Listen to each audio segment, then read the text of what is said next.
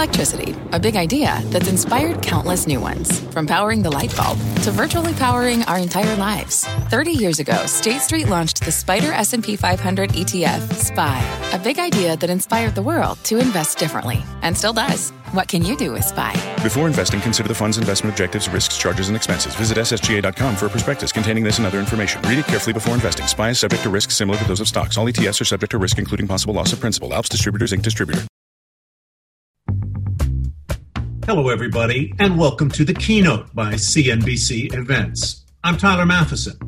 On this podcast, we bring you in depth, candid conversations with CEOs, entrepreneurs, thought leaders recorded at CNBC's live events.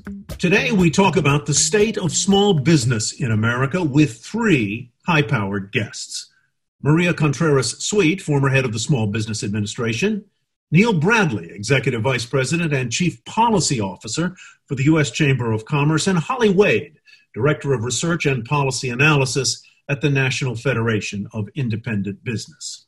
They joined me at CNBC's Small Business Playbook event on August 12, 2020.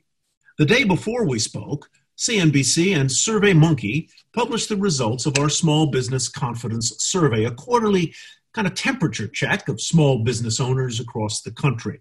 Our August 2020 survey found that small business owners are slightly more optimistic than they were the last time we polled them.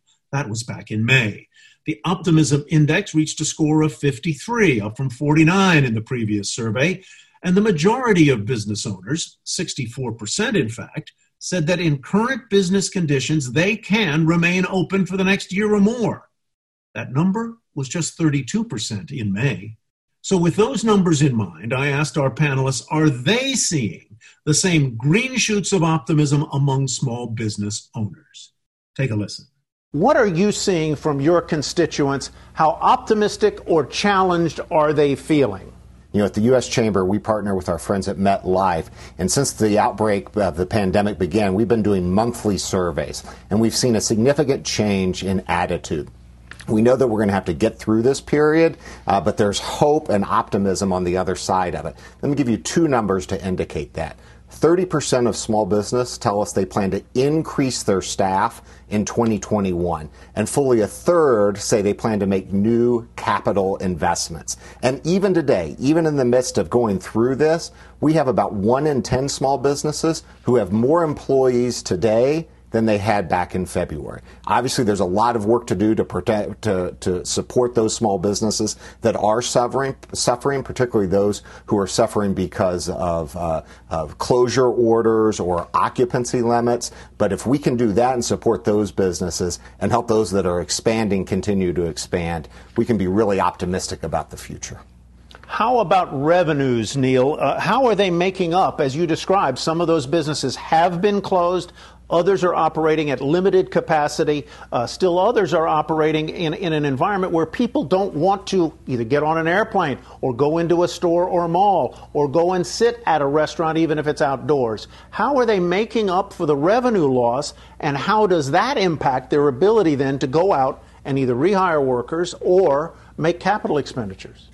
Yeah, you're exactly right. And so what we see is, you know, different in, uh, sectors are responding differently. Some have been able to uh, adjust more quickly to more online sales, uh, to, to pick up orders. That hasn't replaced uh, the revenue from, say, in-person dining or in-person retail, for example, but it's helped them buttress that and get closer to aligning revenue with expenses. It's also important that many of these small businesses have been helped like uh, by programs like the Paycheck Protection Program.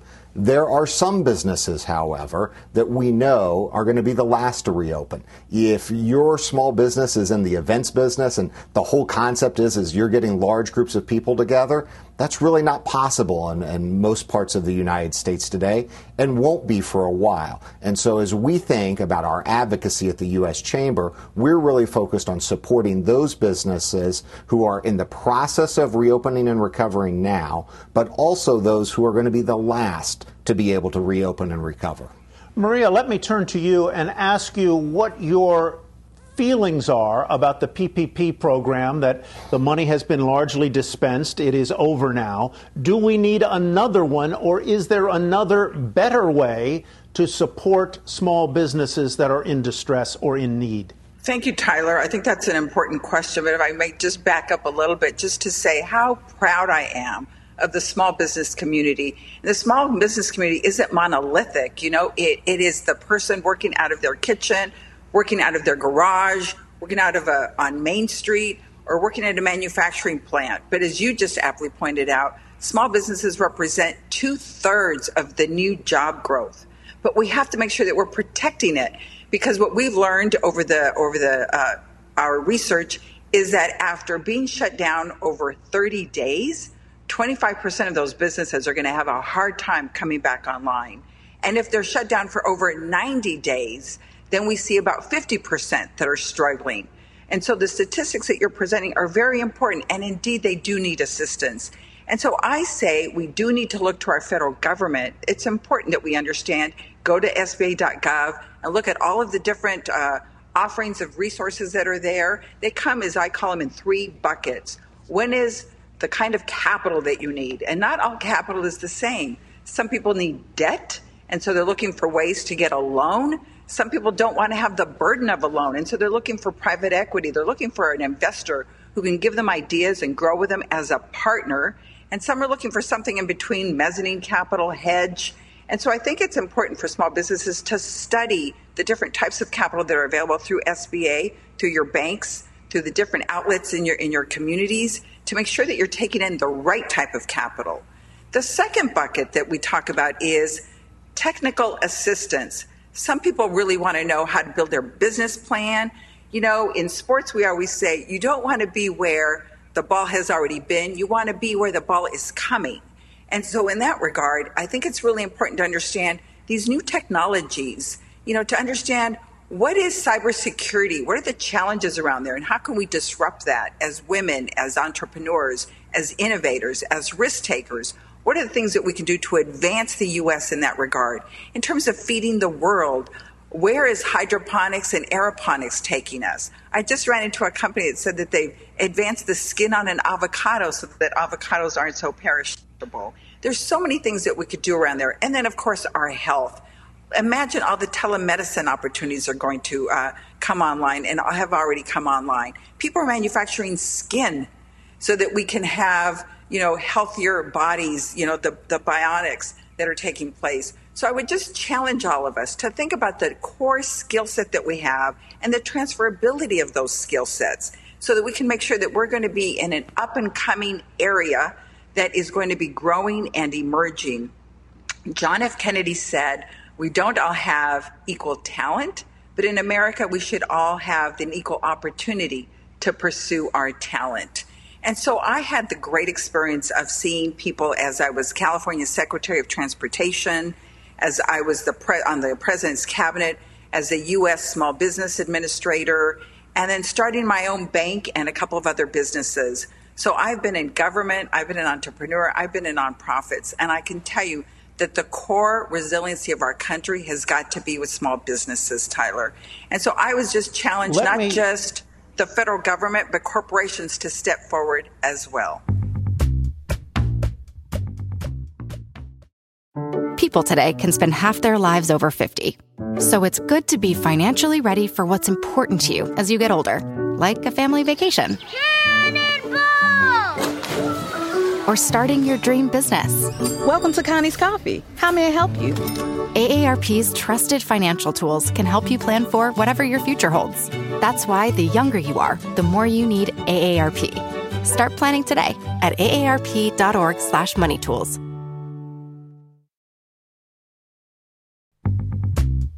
Let me go to an audience question because it touches on something uh, uh, Maria, that you that you mentioned, and that is that not all businesses want debt. They don't want a loan, though that can often be a very quick bridge, and PPP has turned out to be that for many. Uh, but one of our guests asks, how are investors viewing small businesses today, especially those looking to raise capital and grow quickly to make the most of a downturn and be ready for the upturn? I'll ask you first, Maria, and then I'll turn to Neil because you touched on this as well. The number of businesses that actually are out trying to raise capital and do uh, capital spending. Maria, you first. Right. Thank you. So yeah, PPP was you know was one good. Um, just to fully answer your, your earlier question, I think PPP was a was a good attempt.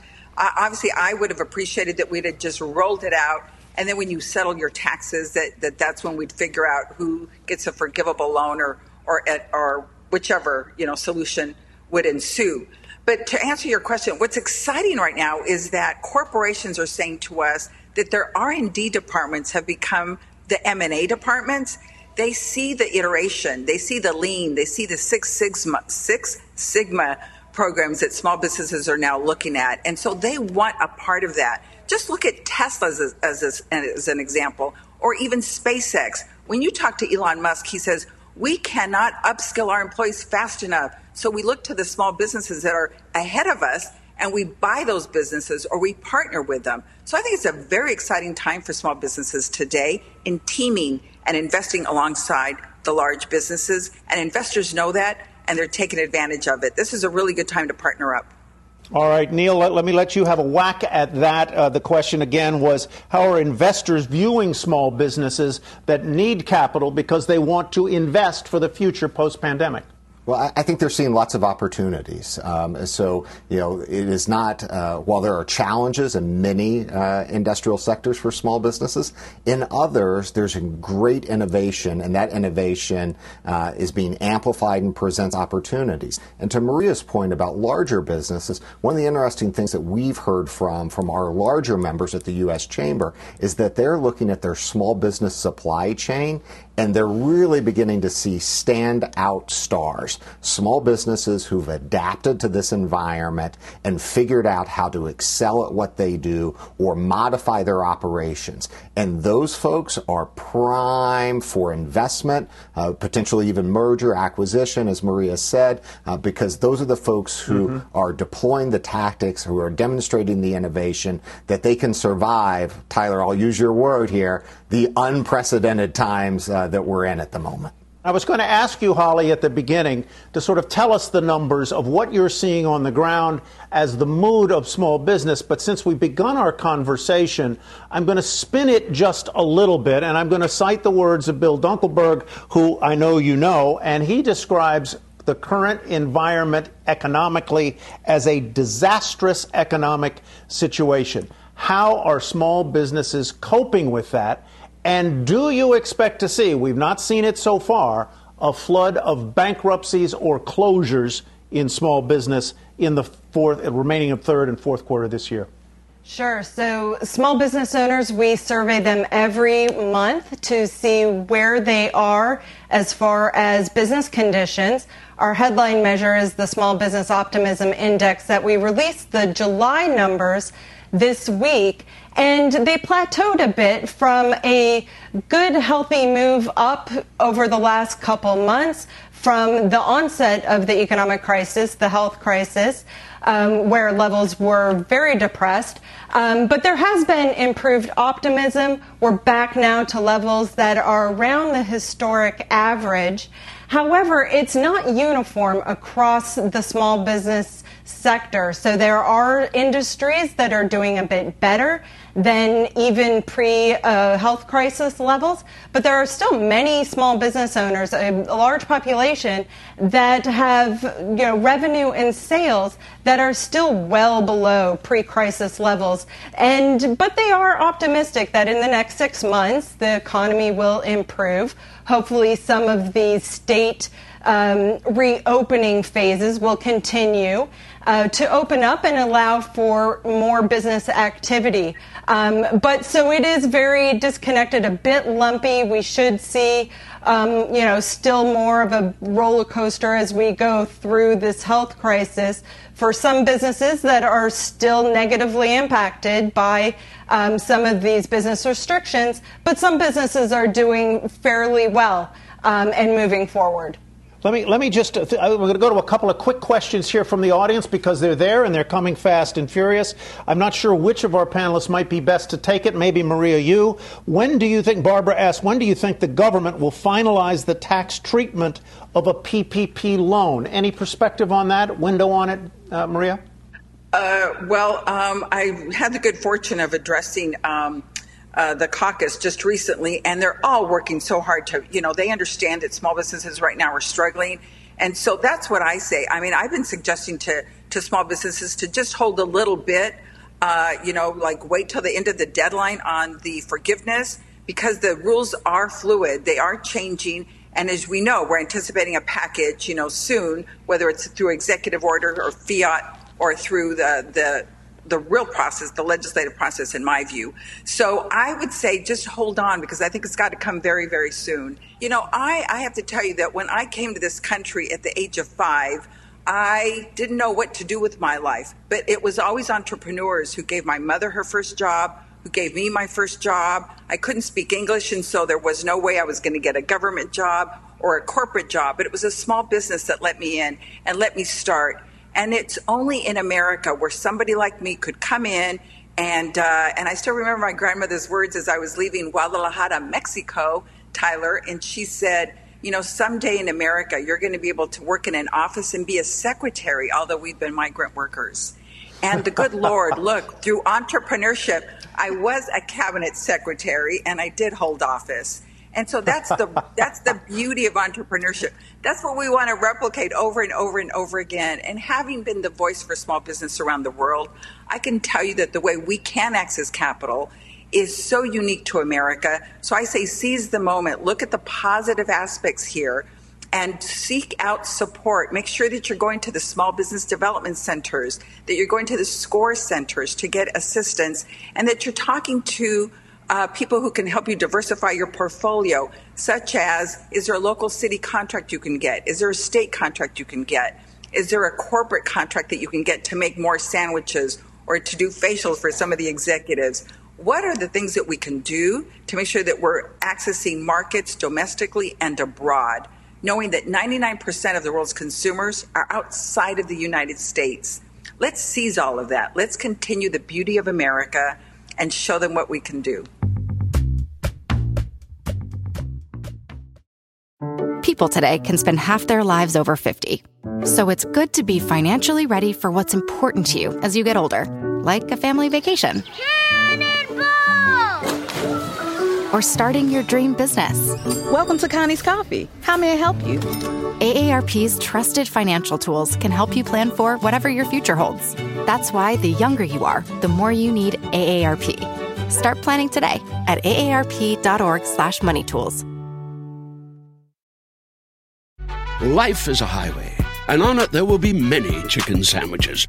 But there's only one McCrispy. So go ahead and hit the turn signal if you know about this juicy gem of a detour.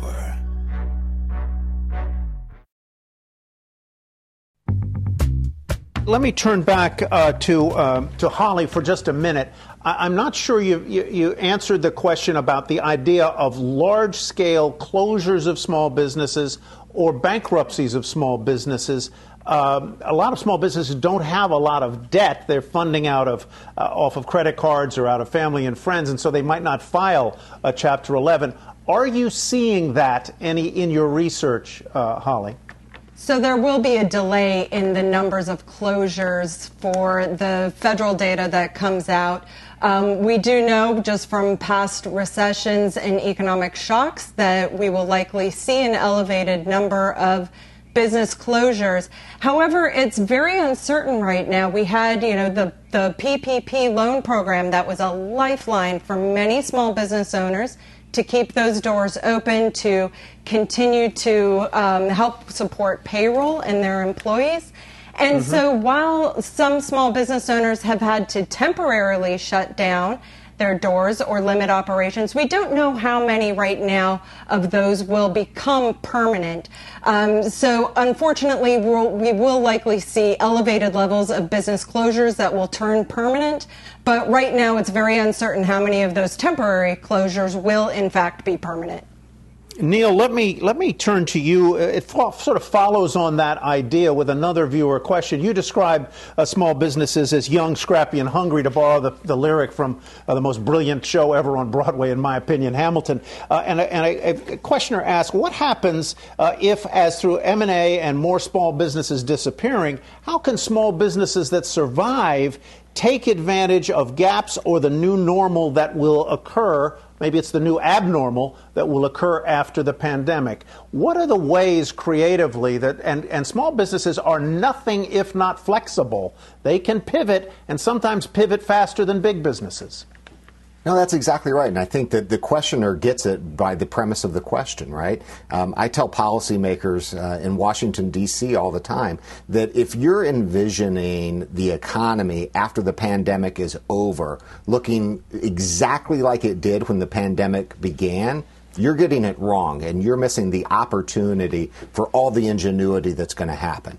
You know, in reality, just as Holly just explained, there are some businesses that aren't going to be able to survive. There are some that aren't going to reopen, uh, but there are also going to be new businesses that take their place. And one of the things that I would encourage entrepreneurs to do is to find those gaps, to think about those gaps. Where are the new opportunities? When we're, even when we're fully reopened, I suspect there's going to be a lot more to digital commerce um, uh, than there was before the pandemic. We've been looking at the numbers on online versus brick and mortar sales, and they had been a steady trend in terms of the growth of online sales. And of course, it was a rocket ship up during the, the, the, the spring, during the initial months of the pandemic.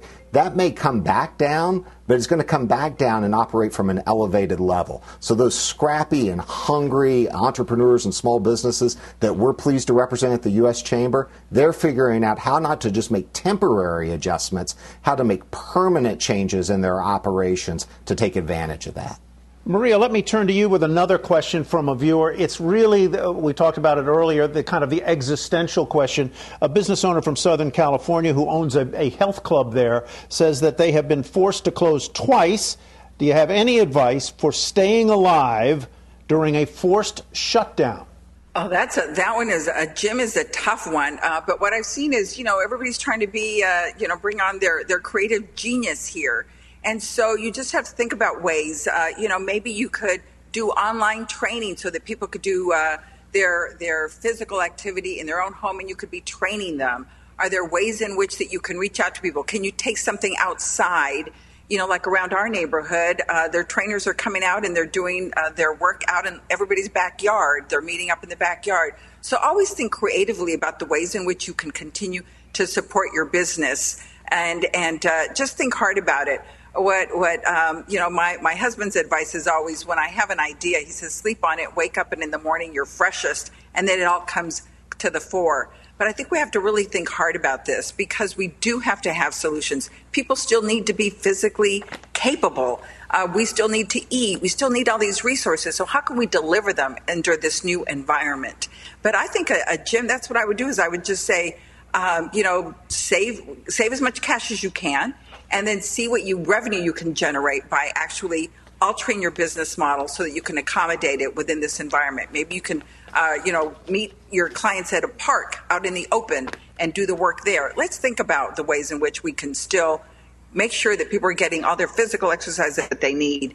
But in terms of uh, people coming online, what we're also seeing is that people who are taking early retirement, that they're also there's so many new entrepreneurs that are coming in. Some people say, you know what, I don't want that corporate job anymore. And so I want to take my health benefits with me and I mm-hmm. want to be, uh, as you know, a re re entrepreneur, kind of come back in as an as a as a you know as an entrepreneur instead of working in that corporate climate. So I think we're going to see a lot of innovation, and I would encourage everybody to go to the SBIR website to see what the government is looking at and thinking about the needs that they have, and maybe you can respond to one of those uh, RFPs. Let's uh, we, we're a little short on time, so I'm going to ask, in the interest of time and brevity, that your answer to my final question be as short as you can make it. And I want to leave it. I'm going to start with Holly, if I might, and then uh, and, and, then uh, go to Neil, and then to Maria.